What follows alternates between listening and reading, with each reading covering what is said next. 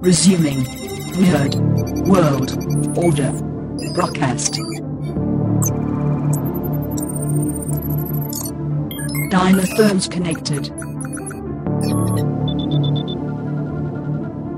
Initiating broadcast signal in 5, 4,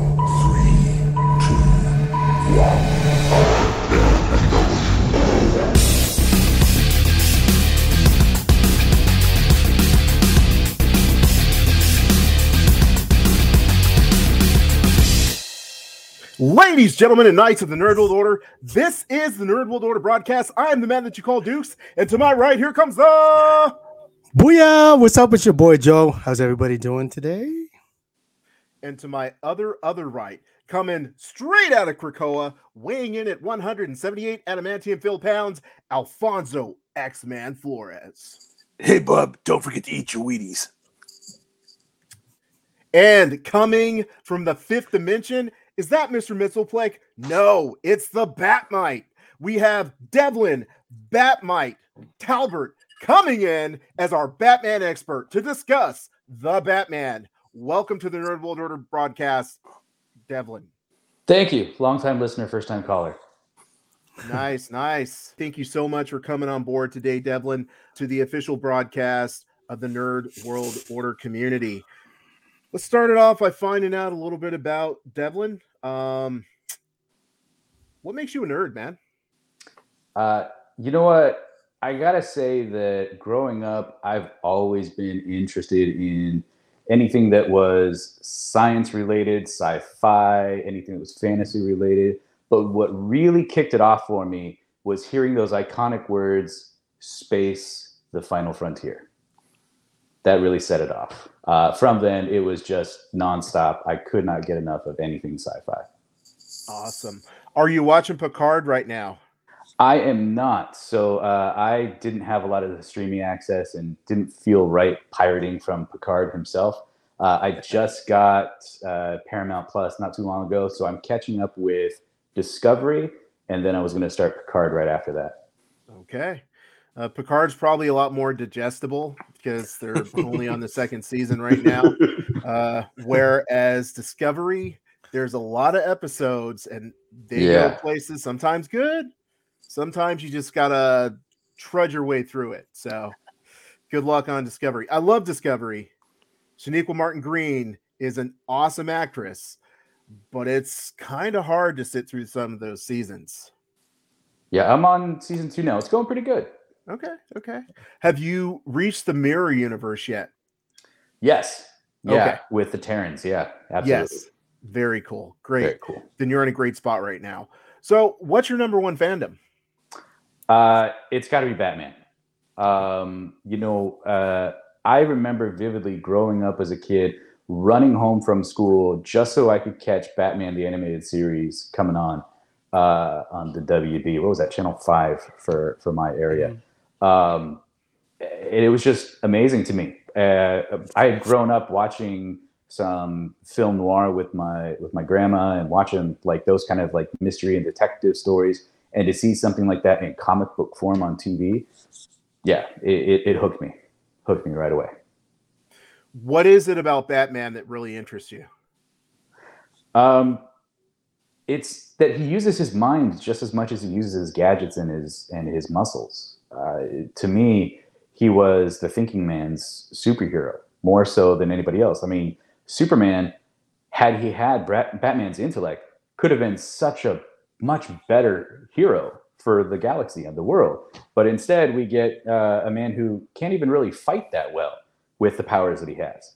So, yeah. So, are you at least somewhat of a fan of Kal-El, or no, no respect for Batman or Superman? I mean, you know, sometimes Batman's got to throw somebody in to do the dirty work. So yeah, awesome. What's your favorite uh, Batman story or arc? Nightfall, Nightfall. absolutely Nightfall. Why is that? Uh, you know, I mean, I, I, I'm going to backtrack a little bit, but Nightfall for me was the moment where we see Batman reevaluate what he was and become a much better Batman. It took him being broken down to become the better Batman that we know and love. Um, something that I kind of like use in my daily life uh, uh, at work. It's like you know sometimes you just gotta break something down to its raw components before you can build it up and make it much better than it was before. Very cool, man. And that gave us the Azrael Batman, right? Yes, it did. What were your Yeah. thoughts on on him, the Azrael Batman? You know, I kind of liked the the mech look of of Azrael. I thought that was pretty cool, but he was much more flawed than than Batman was. Um, the the look of it though was pretty awesome. I Yeah. love the the shiny metal everywhere, the yellow and the blue. I mean, we know Alf loves the yellow and the blue combination, but yeah, I, I was I was a fan of that style. It looked great. Yeah, it was a really cool look, but it was just a very weird sort of Batman. It was like they gave a guy who was in no way qualified to be Batman a Batman suit and Yeah. just let him let him loose. Yeah, Well, was that was that Jean Paul Valley? yes, it was. Oh yeah. Yeah. Yeah, Jean Paul Valley, who was supposed to be just some kind of security guard with a flashlight, but turned out to be part of some secret society. Yeah, Jean Yeah. Paul Valley. Hmm. Wonder how that happened. Yeah. So we went from Jean Luc to Jean Paul. Excellent, X Man. Good transition. Um, so let's get into this uh, episode of the Nerd World Order broadcast. Did you guys do anything interesting this week? Nerdy. Me, you know, I I went to the nerd swap meet known as Frankensons, and there was a show that Joe told me not to watch. Guardians yeah, of yeah. Justice. Yeah, I did try that. How how many episodes did you get in? I got to three and I couldn't do it. I got into every episode and finished it. Dang. Yeah. Here's the thing that Joe forgets about me and my movies. I am critical about movies, right? I will tear apart a movie, but I will watch trash and happily enjoy that trash. Here's the I- I just- trash. I just found out that was what Adi Sha- Shakir, the uh, Sha- what, how do you Mhm. pronounce his last name? The one who did that that Punisher uh, Mhm, one shot thing with yeah, not um, no, but he also did he did like a one shot thing with uh, the original guy Thomas Jane, where he was walking to get a bottle of Jack Daniels and he was at a, a laundromat and he it was like a short film on YouTube. It was he's he's really well known for all his short films on YouTube. hmm Uh, he's done a couple of them. I can't remember which ones, but the Punisher one was super cool.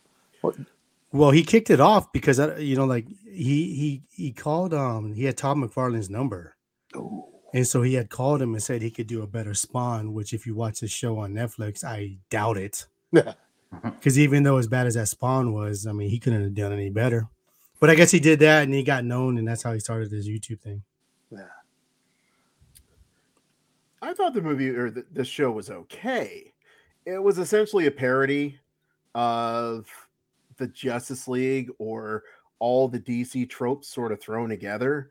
I took it for what it was. It was sort of an analysis of the United States culture veiled in a parody of DC. But it Trash. was done very poorly. Trash, bro. Next time you watch a DC movie, why don't you have that same attitude? Shazam. Yeah. Any other DC movie, he won't even give it that much love. That movie was straight garbage, bro. I admit sometimes I enjoy a bad movie, and this was a bad movie. So hey, uh, I agree.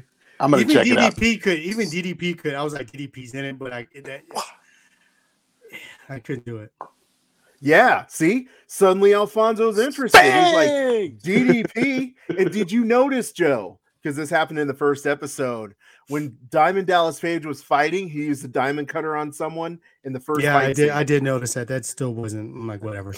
And dude, then Alan tried to go, hey, but there's an Asian Superman that they killed in the two, first 30 seconds, bro. Like, I told him that's that's- like brothers in horror movies, bro. Like, yeah, they're in it, but only for 30 seconds. Well, I tried. He said, "I'm Asian Superman." yeah, he did. Just like Idris Elba. But Sorry, Idris Elba Joe. was a badass though. Yeah. When he said he was Black Superman, you can believe it. You're like, well, Oh, Yeah. I had a quick side note for uh, about DDP. He was always one of my favorite wrestlers. Me and my buddy Tim, who listens to the podcast as well. Hi Tim. Uh, one time I was at Comic Con and, and Tim didn't go that year. And I'm in line for DDP to buy his book. And I'm like, oh, I'm going to surprise Tim with one of his books. So I bought two, got both of them autographed. And I'm like, hey, DDP, would you mind giving my buddy a call? He's like, hell yeah, call him up. So we called him up and he's like, Tim, this is DDP. you can hear Tim like gushing on the other side. It was awesome. That's pretty cool, man. Yeah, some wrestlers are pretty cool like that. Joe and I met a few wrestlers, and Yeah. for the most part, they've been pretty cool. Yeah, that's Remember awesome. when he when he tried to sue the Rock, the Rockefeller? Oh yeah. Everyone, all four of us saw the movie that brought in two hundred and fifty million dollars worldwide this weekend. Uh, greedy Americans, we brought in half of that by ourselves, one hundred and twenty-eight point five million dollars at the box office. Let's get into this Nerd World Order spoiler alert. Now is the time to pause and come back later. It's a spoiler alert. Mm. This is a Nerd World Order spoiler discussion of the Batman. Overall, let's just get general thoughts. Uh, starting to my other other right, X Man. General thoughts of the movie. I gotta tell you this. I went into this movie not wanting to like it, not wanting to watch it. I'm like, I started to see the reviews and people, you know, in their bright eyes. I'm like, all right, fine, I'll check it out. I mean, I'm just, I wasn't interested in Robert Pattinson. You know what I mean? And I was blown away. I was blown away. I, I actually, he's probably one of my favorite Batmans now. One of them, one of them, but definitely not my favorite Bruce Wayne. I mean, the the Justin Bieber hair, you know, just. but other than that, man, I I enjoyed this movie. Um, how about you, Joe? Um, I, I liked it a lot. I, I, the first ten minutes, I looked at my son and said, "Hey, this movie's gonna be pretty good." I knew I was gonna love it when Alan said it was good but not great because he hates DC movies. so I knew I was gonna love it. Uh, I, I, when Alan had told me like when he had seen it because he saw the first out out of all of us, and he was he couldn't describe whether or not this was the was the best Batman or Bruce Wayne, and until you watch the movie, like Alan said, you he, he's trying to be both. Well, he he ends up being both, but he's not he's not Batman nor Bruce Wayne yet. And that's what I loved about it because you really can't compare him to any other Batmans and or Robins because he's it's at the beginning. Like I want to say Batman Begins was year one as Batman, but he was already a badass as Batman and Bruce Wayne. Right. So this one he's year two and he's still messing up. You can't even land a perfect landing on a car and he's he's falling down. Just making simple mistakes of you know him walking in. Dude when batman knocks on the door and wants to walk into a club like batman really does that? And the next time he goes back he knocks on the door they open the door and all you see is a shadow. So i like the like certain things that they're addressing how he's becoming more of a batman. And by the end of the movie he becomes more of bruce wayne and see the importance of both instead of one character Nah, for sure. Uh, and you know what? I'm not sure if any of you guys knew or had read it, but they had released a prequel novel uh, just a, a little while ago that really set up the tone for it and really shows that, you know, to Joe's point, yeah, absolutely. He's not even really sure that he wants to be Bruce at all Mhm. uh, and, and wants to wear that mask. He hasn't even really fully become Batman yet. I mean, it, looking in the movie, he hasn't even really accepted Alfred as his father Mhm. figure until midway through the movie.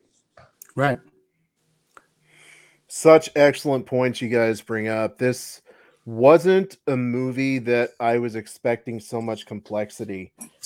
This was IMO, the most complex portrayal of Batman that we've ever seen.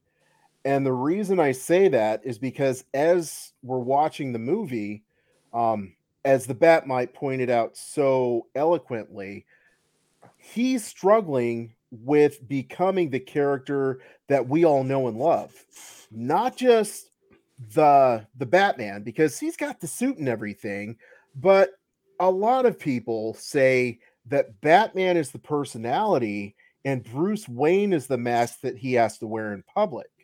And at this point, he's trying to develop that public persona, that public mask as well as develop the Batman personality. And it just played out so well because if you're noticing that nuance, you really get into the character as opposed to just going for Batman. In a lot of Mhm. ways, Bruce Wayne was more interesting than Batman because you could see the two sort of competing as far as the the personalities that we know coming into play. You could almost hear the internal monologue between his Mhm. two personalities. Yeah. One thing about this movie too is um, a lot of movies like to try to take a risk, you know, to put something out there that's different than others. And the risk that this movie took was that it was a three-hour movie with so much rain and so much water, and everybody trying to hold it in and not go pee. but I'll joke it aside. One of the things that uh, that I felt about this movie, honestly, is this is the first time Gotham seemed bigger than the Batman, right? Usually Batman's got it all covered, he's got it covered, but it's a huge city, right?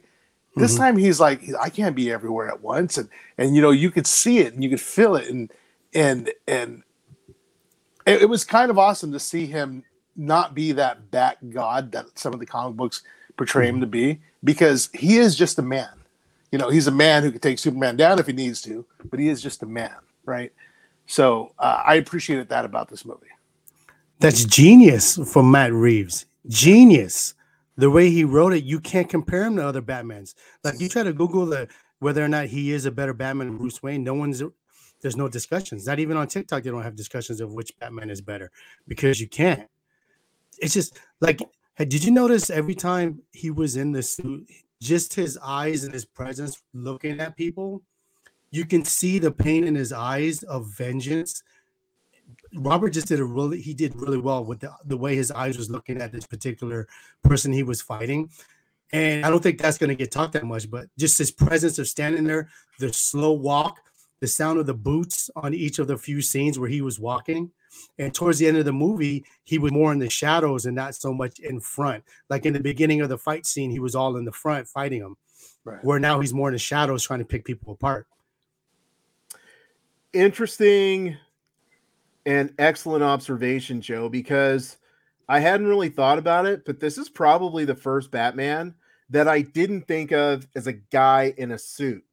I looked at this Batman as being the character or the person, not Bruce Wayne in a suit. Mhm. The the presence he had is something I've never seen in a Batman before. And I'm talking Adam West, you know, Mhm. I, I'm talking the great Michael Keaton. He Yep. had presence as Batman that I've never seen before. The only thing that I was missing from a first and second year Batman was those purple gloves, though. yeah. And then I'm not sure if you guys picked up on it at all, but in the in the opening sequences, just before he fought those, uh, I'm I'm guessing the uh, Joker Squad was, you know, we started to see that Gotham was just starting to react to the bat signal, but it hadn't really Mhm. Yeah. gotten to that point yet. So I think Yep. you know the reason why it felt like Gotham was bigger than Batman was because they hadn't developed that hope yet. It was Mhm. only in the early stages of that hope. you know, too, the another thing I was thinking is this is the first time you really saw the way, you know, the common crook was afraid of the shadows, you know. They they had those scenes where they just stop and they look and they're like, I ain't going that way. I think Yeah. there was two two different Mhm. characters where we saw that. And and that was awesome because that's the kind of fear. That's why he wanted to be the Mhm. Batman and not just somebody fighting crime, right? He wanted to have that fear on his side. It's his biggest weapon. Yeah, no doubt. I mean, anytime that signal was up, nobody knew where he was going to be at at the time of that signal. And then, not to mention, even those the Joker henchmen, you could tell he was brand new because he was just like they were like, "Well, let's just fight him. He's probably nothing anyways." And then they found out real quick, "Yo, this, this is this dude's legit." You know what I mean? They're like, I don't want any part of that. And I love what they did with Gotham.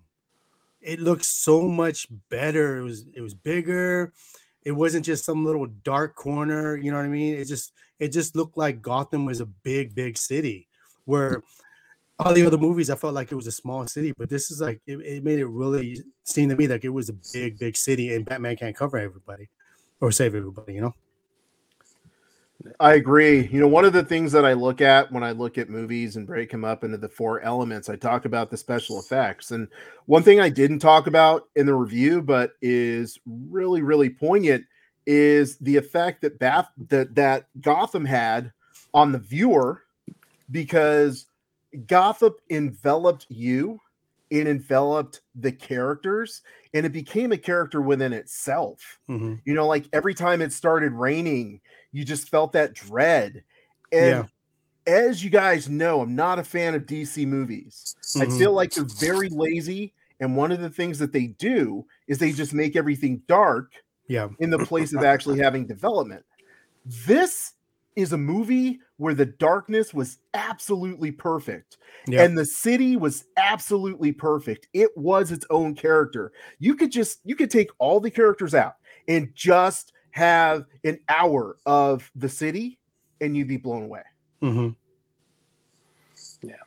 And- and they they had such they had so many little things too, like like how pale Bruce was. You know, he's pale. Yeah. He doesn't he doesn't go out in the sun. You know, he, he like even the bright lights affected him. He had to put on sunglasses. hmm You know, um, they took a lot of time and a lot of effort with this. Um,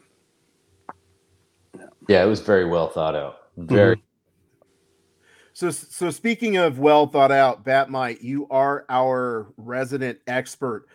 This comic, I'm sorry, this comic book movie is based on the comic book or adapted from The Long Halloween. Three different books uh, for this one. So, Educate me. so there's going to be Batman: The Long Halloween.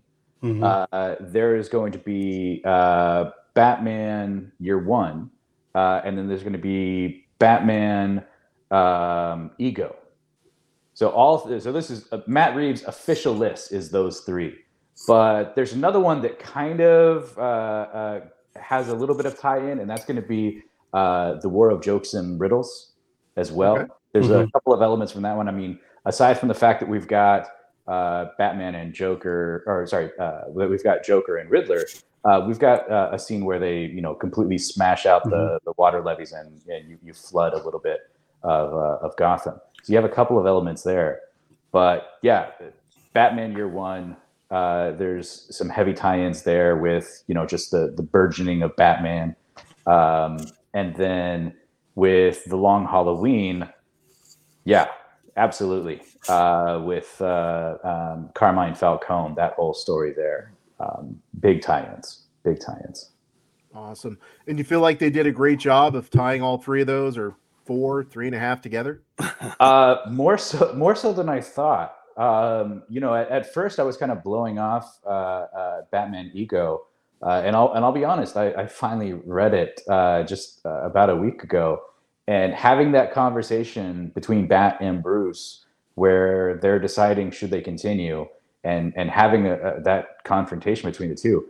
Oh wow, yeah, absolutely, they did a great job of adapting these to a movie. In fact, for me, it was almost kind of like watching uh, Maltese Falcon, but with Batman.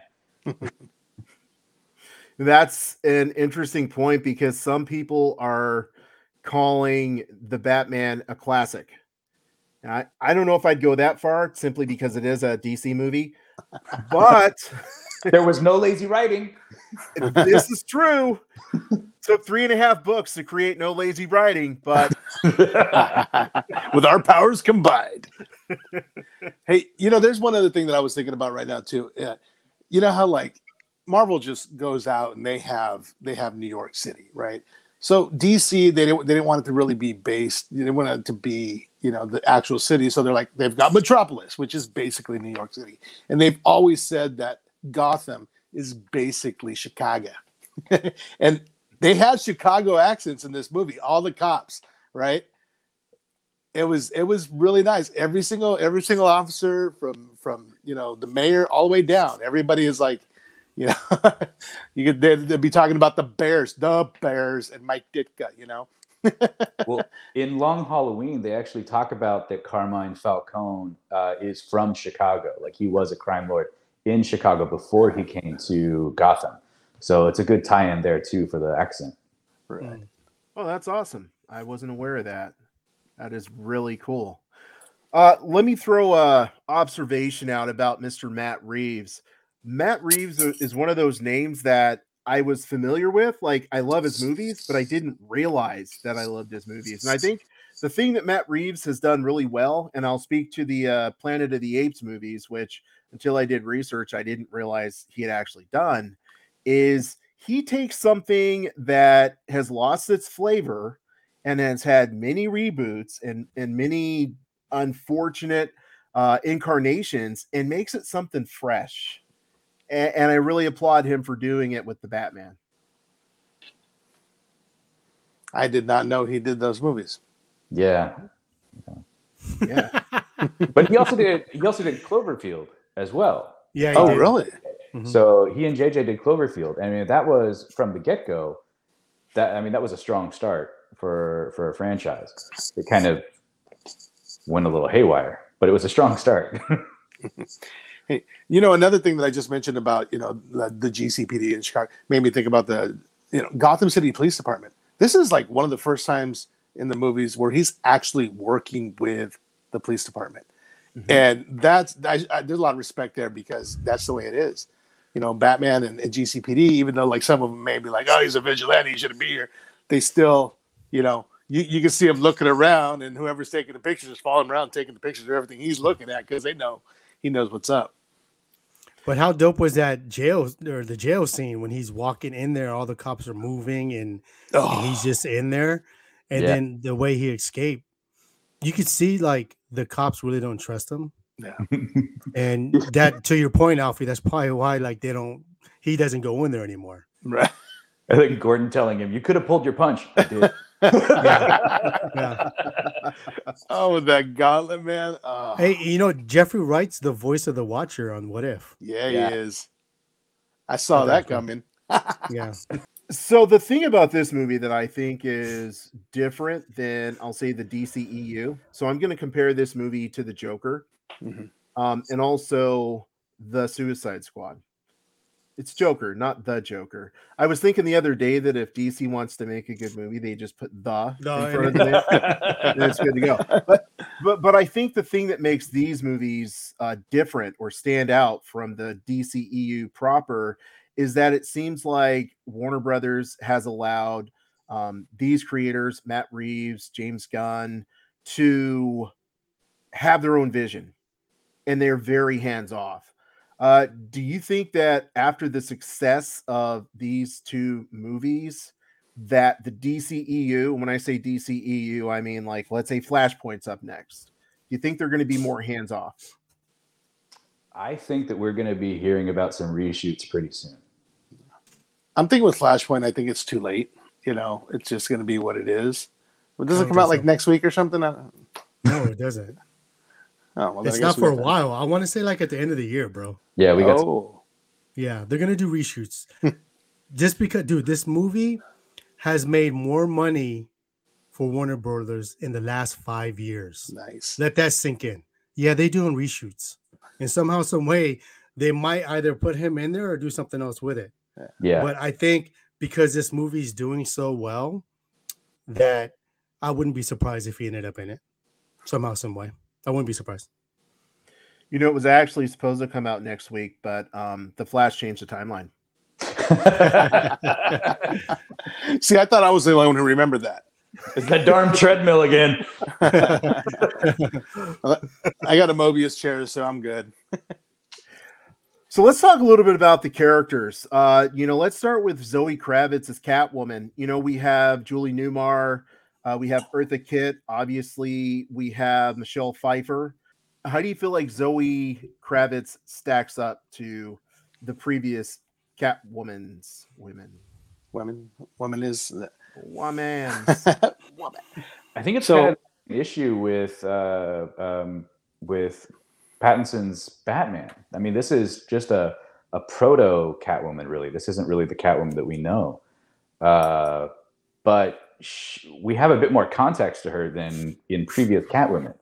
You know, uh, Michelle Pfeiffer's Catwoman. Like, what did we have there? Like, she was just um, getting uh, the the raw end of the deal at work.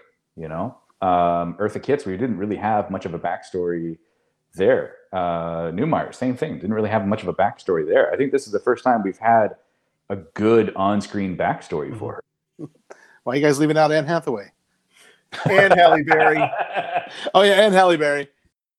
Did Halle Berry get attacked by radioactive cats? I never. I didn't understand what happened in that movie. Didn't Michelle Pfeiffer fall off like her building and then was just surrounded by cats? And Yeah, she landed. They, they licked her. They licked her into power. Yeah, Yeah. same thing. She got licked by radioactive cats. yeah, that's how that works. Oh, and then of course we got the Catwoman on Gotham. Uh, what was her name? The little girl. She was pretty good. I I, I really liked her, but I know it's not going to be a um, an agreeable thing. But she was one of my favorite Catwomen. I would agree. She did great. Yeah, and she is fine. Joe always brings it down to the, the most important points in anything. yeah, she uh I'll, I'll say that I didn't care for her backstory because I felt like everyone doesn't need to have a complex backstory or it doesn't have to be played out right then. I, I didn't like her backstory. I felt like that's one of the mo- reasons the movie was too long. It's like, oh, there's this backstory and here's this complexity. but as a character, just I liked her because it felt like her goal was she was trying to help her friend and she wanted to get away from Gotham City or she wanted to improve herself in Gotham City. Um very mysterious too, so I really liked her. But wasn't the Long Halloween that that was a storyline? She, her dad is John Turturro. Falcone. I did not know that. Yeah. Carmine. Well, and I don't know if they did it in the comics, but in the, an- the anime, the anime was like that. She was Okay, like- in the anime. so- I- Yeah, so he comics, probably- no, there was yeah. no relations there. yeah, he probably well the anime and comics they always change stuff, but I'm pretty sure that's probably where Matt Reeves got that from because it was like that in the anime. okay got it that makes a lot of sense and because i was yeah i didn't think it made much sense for them to do that but if they're Mhm. adapting it from the anime then that does make sense Yeah, because in the in the comics, his daughter is uh, uh what is it, Sofia? Mhm. Yeah, what about the penguin what do you guys think of uh colin farrell I Wait, would is If you say didn't- uh, if you didn't tell me it was him, I would have never known it. No. exactly. Yeah, uh, if I, I was I was telling Alf that like you know had had I not known ahead of time who he was playing, I would have spent the entire movie just trying to look at everybody, trying to figure out who he was. It, His his whoever did the makeup is phenomenal, Yeah. absolutely phenomenal. If you would have told me that was Al Pacino, I would have believed you. Right. Yeah, But why would they take a, an actor like Colin Farrell and hide him like that? You know, because any actor could have done that. Yeah, he he portrayed the part really well, but why hide him in so much? You know, it's just uh, not even a not even a sense of you know rec- you know to recognizing them. It, it was an interesting choice. x you just brought up an excellent point x with the excellence all these actors got lost in their characters Pattinson did it, becoming Bruce Wayne and Batman. Like I was saying earlier, he's the first Batman. That's just Batman. That's like that's Mhm. not a dude in a suit. That's Batman, right? Yeah. And Zoe Kravitz, because I, I saw Zoe Kravitz in a movie last week uh, where she was basically getting chased by Siri and Alexa. Horrible movie. But anyway, in this movie, she was Catwoman. Like you felt Mhm. that like like her sensuality, but at the same time, she was a protector. But there was no one who got so involved and deep into their character. And that's what Matt Reeves was going for. Matt Reeves was Mhm. going for. He wanted people to get so deeply involved into their character that you stop seeing Robert Pattinson, that you stop seeing Zoe Kravitz. Sorry, Joe, you didn't see Zoe Kravitz. Okay. I still saw.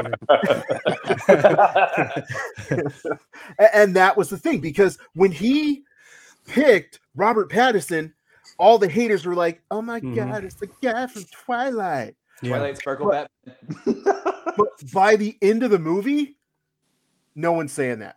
Mhm.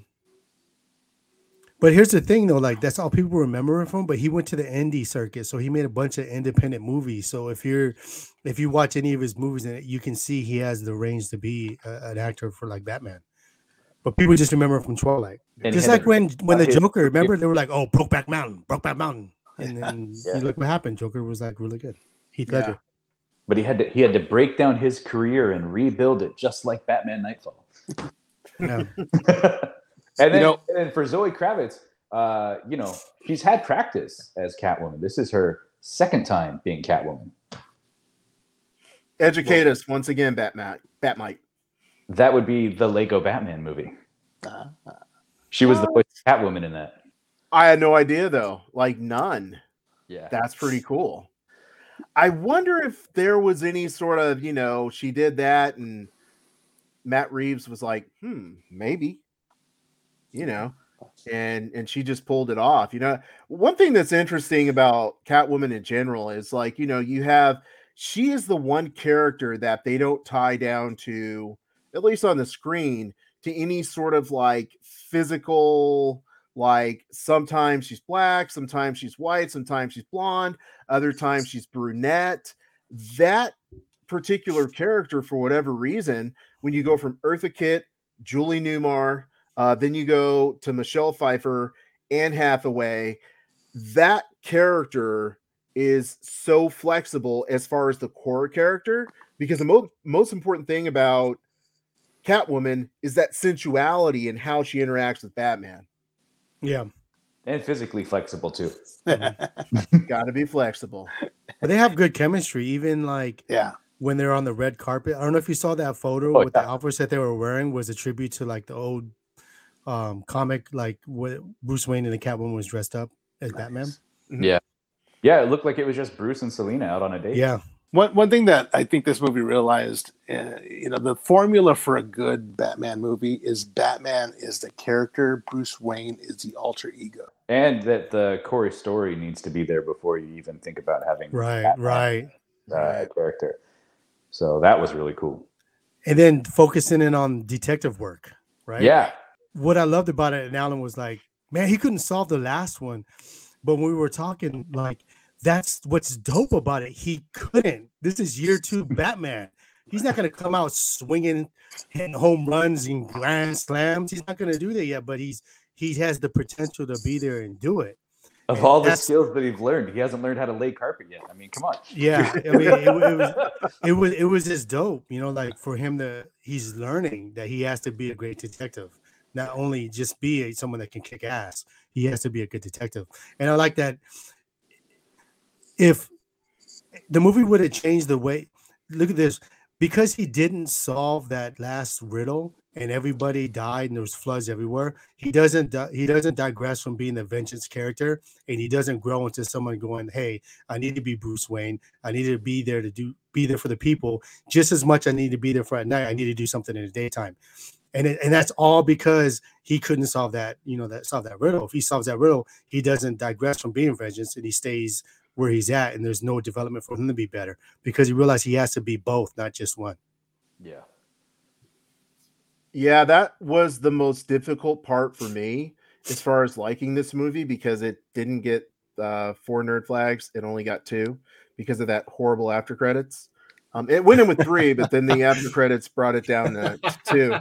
Um, but I couldn't decide if it was really bad, lazy writing. Let me explain why Batman, or if it was an intentional that Batman didn't figure out like anything himself.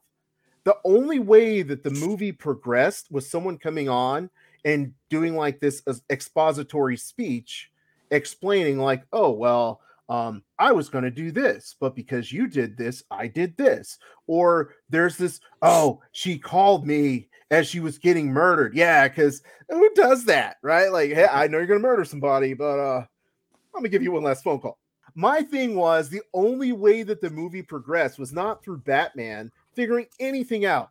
This dude solved two riddles. That was it. Mhm. Two riddles. even, even even Penguin had to give him hints, right? He had to phone in a clue from Penguin. But I couldn't decide if the exposition was just like, hey, he's just getting lucky, and this is the way it's intentionally written, or if it was just bad writing because he was such a bad detective, there was no other way to move the movie along except for like at the end of the movie or near the end when when Riddler's like, "You never figured it out." I thought you would. I guess you're a crappy detective. And, And there- then go ahead. there's the tie-in for Long Halloween because in Long Halloween you have this Mhm. entire thing. If you're going back and forth the calendar, man, Mhm. you can't figure out Yeah. what holiday is. Yeah. And then when it's all over, then he still is like, and you still didn't figure out that there were two holidays. hmm So yeah, absolutely, it it, it fits in perfectly with that Yeah. storyline. But you're seeing, remember, year two Batman. Yep, exactly. He's still figuring out. He he didn't just become the world's greatest detective. hmm Yeah. get there. And then every single, you know, uh, old, you know, five cent uh, mystery novel that that came up there, every one of those series, they don't start off as the world's greatest detective. They have a series of failures, the hard lessons. Mhm. The, it's hard lesson. You make an excellent point. I just don't feel like the movie could have progressed or moved forward without people stepping in Yeah. and and moving it forward on behalf of Batman. That's that's the uh, that's the anime of Long Halloween, bro. There's two movies. That's exactly what you're saying you don't like, and that's exactly that. And I think they said that Calendar Calendar Man was supposed to be in this one, but it- it's a deleted scene. And there's another deleted scene of the Joker. He was supposed to go in there and talk to him as well.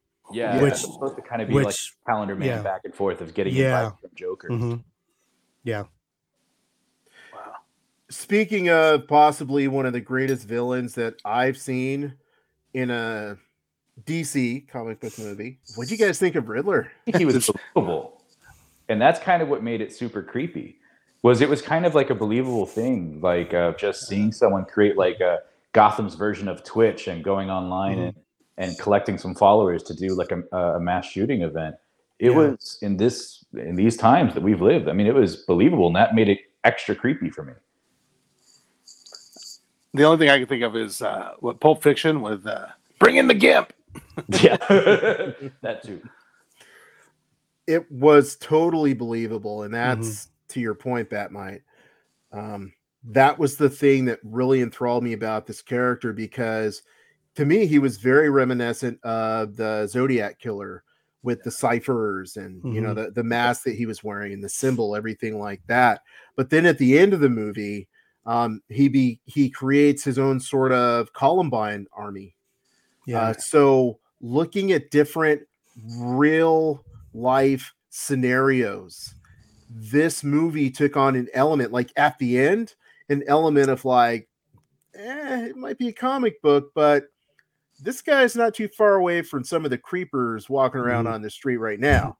yeah Um, so yeah, I he blew me away. It was very close to a horror movie or like a Saw movie. You know, Mhm. um, one of the. It just it, it it was it was scary how much that could happen. You know, something like that. Yeah. He reminded me of Thanos. And let me explain. You know, Thanos was the snap, and then you start to think, like, man, was he wrong? or was he right? And if you look at the Riddler and the people that he was killing, you're like, man, he's is he wrong or is he right? You know, you start to question, like, well, maybe he is doing the right thing, even though he shouldn't be killing anybody. But you know, like he was like chasing down the dirty money. Yeah. And it goes then Bruce Wayne. Bruce Wayne didn't want to do anything about it, and they were using the money that his dad helped, you know, create, and they were using that money to disrupt Gotham. That's that's the only thing that, you know, whether you know he's right or wrong, what you know how right he was. Bruce Wayne was an innocent, and that made him evil. You know what I mean? Like the dirty cops, the dirty you know mayor, the dirty DA makes sense. You know what I mean? That's Mhm. that's vengeance. But Bruce Wayne, he was an innocent. Like he didn't know he was the Batman, of course, but he was an innocent. It's like why? Yeah, sins of the father, but still, I mean, you. That was the one thing that just made him crazy. But they didn't actually uh, uh, so edward didn't think of him as just an innocent. In in the book they go over a little bit about how uh, edward was actually in wayne manor as an orphan because they converted wayne manor into an Mhm. orphan.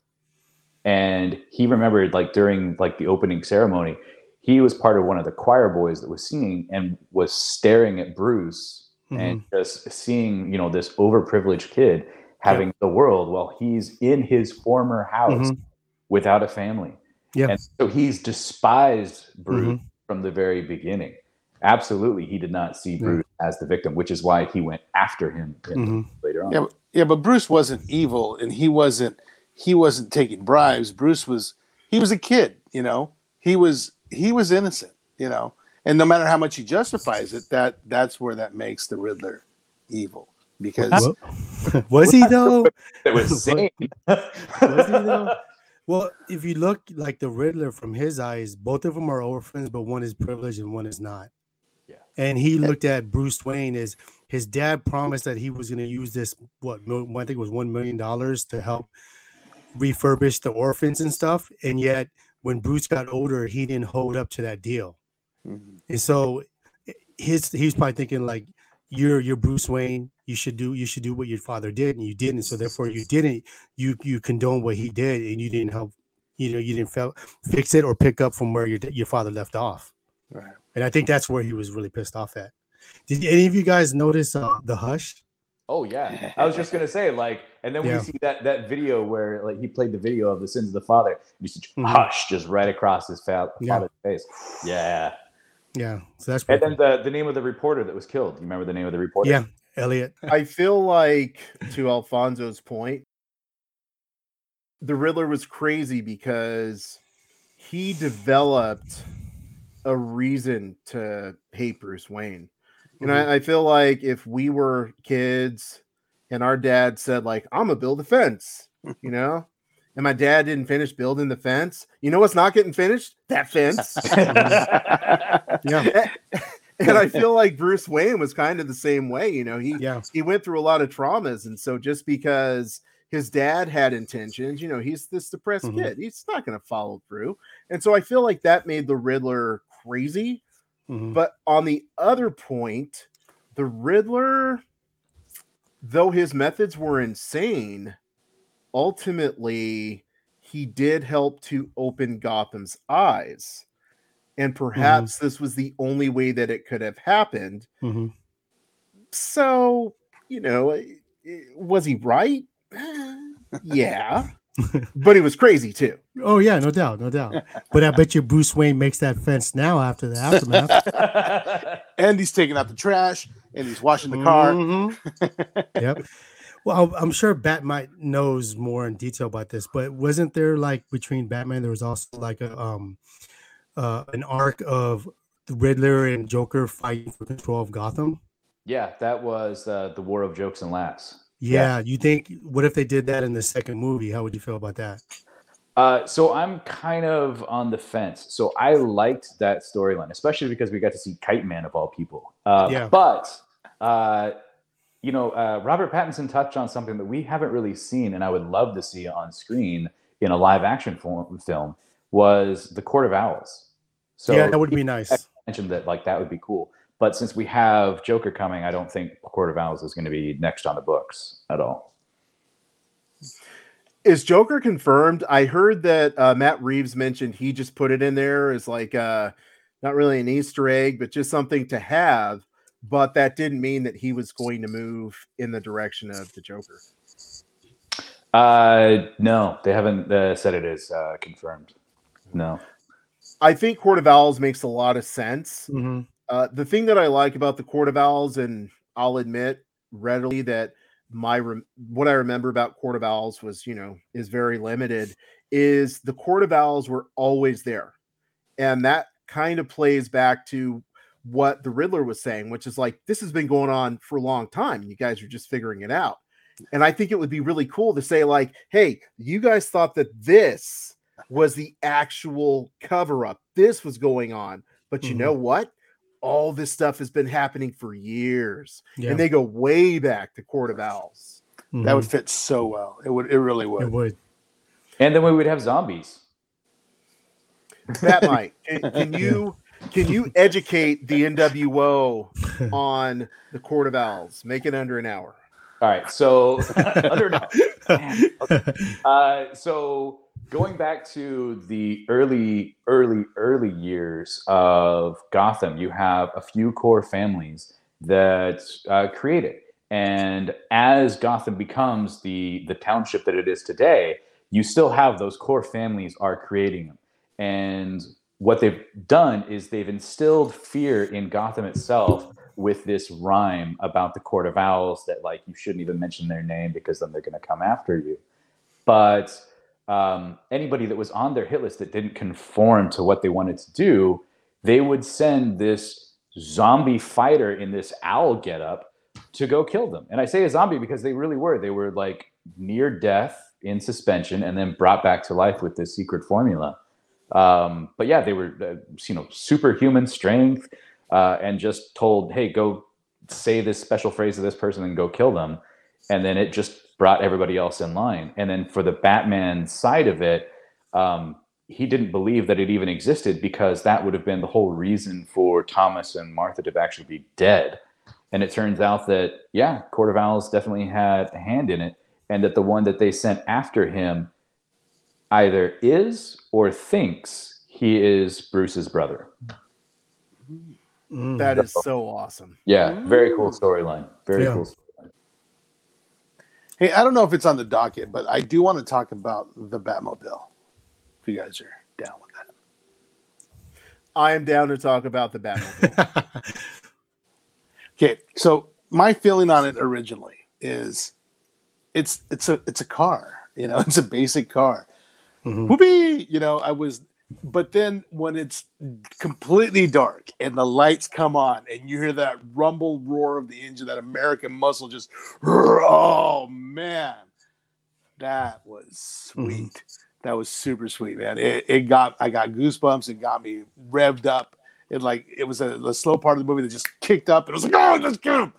So, uh, what do you gentlemen think? I watched this movie in 4D, okay, which means the seats move. When it was raining in Gotham, it was raining on me. There is 4D experience is freaking amazing.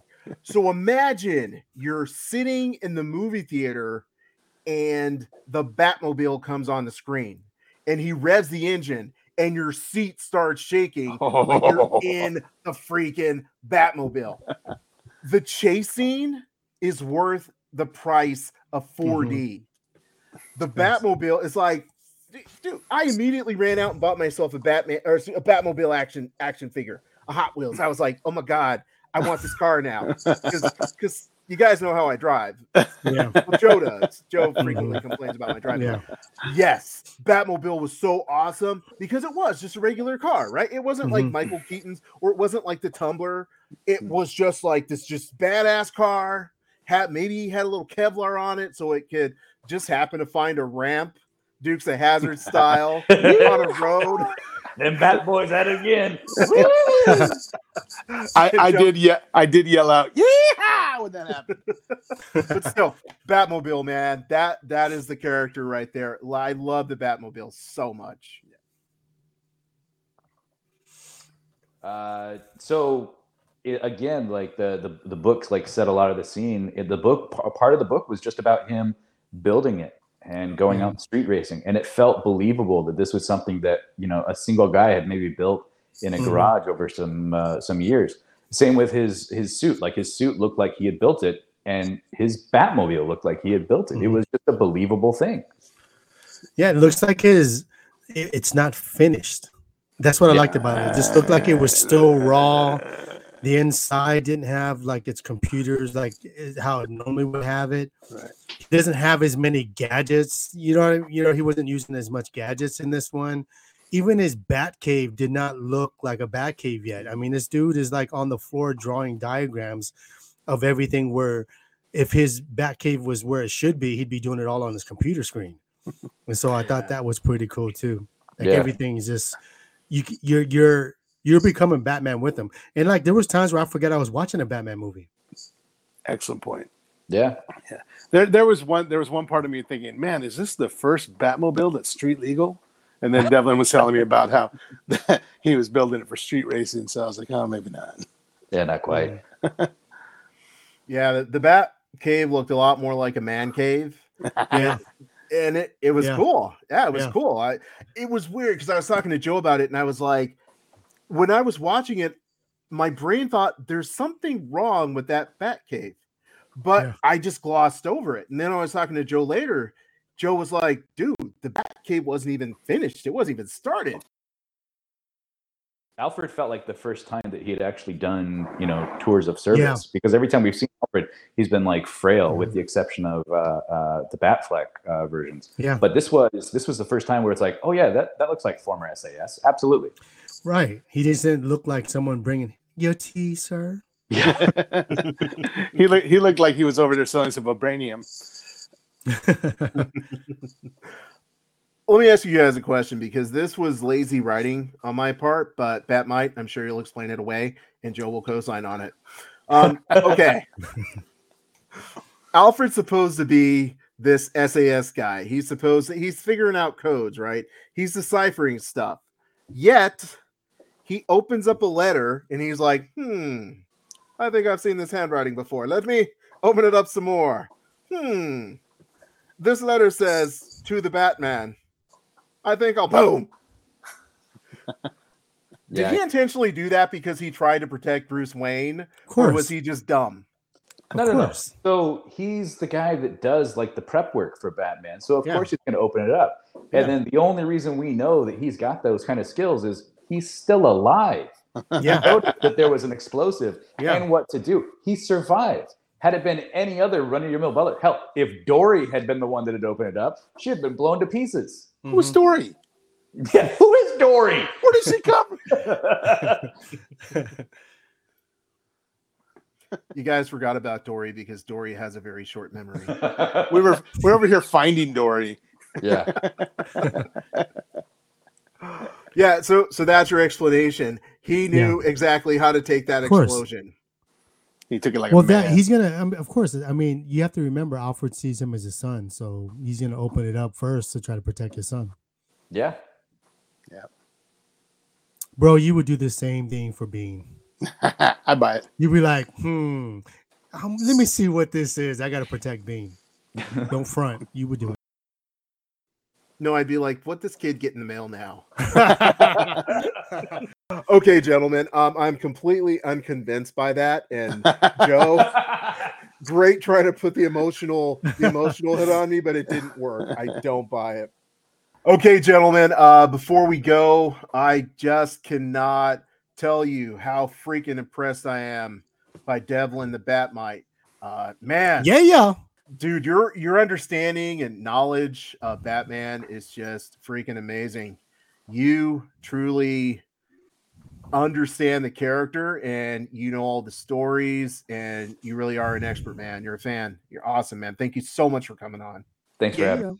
uh Bat-Mite what are your overall thoughts or final thoughts on the batman Uh, you know what's up? So I, I posted up my my review on NWO, and and I stand by it. To me, this was the best Batman movie I have seen, and I do not think that we've seen something that came before that truly felt like the world's greatest detective was getting his start, and that it was given the the the real bravado that we needed. Like this was a movie that we deserved years ago when we were competing against, uh, you know, uh, seeing Snyder's Justice League uh, and seeing, uh, you know, the Batman v Superman and seeing those. Like we needed that instead of, we needed this instead of that. Uh, to me, the best. ladies, gentlemen, and knights, if you enjoyed the podcast today, please share it with some of your friends. Also, I guess it's really important on iTunes that you uh yeah, give us a few stars and you leave us a review. So if you could do both, we would very much appreciate it. So until next time, ladies, gentlemen, and knights of the Nerd World Order, I am NWO. We are NWO. Nerd redefined. Booyah!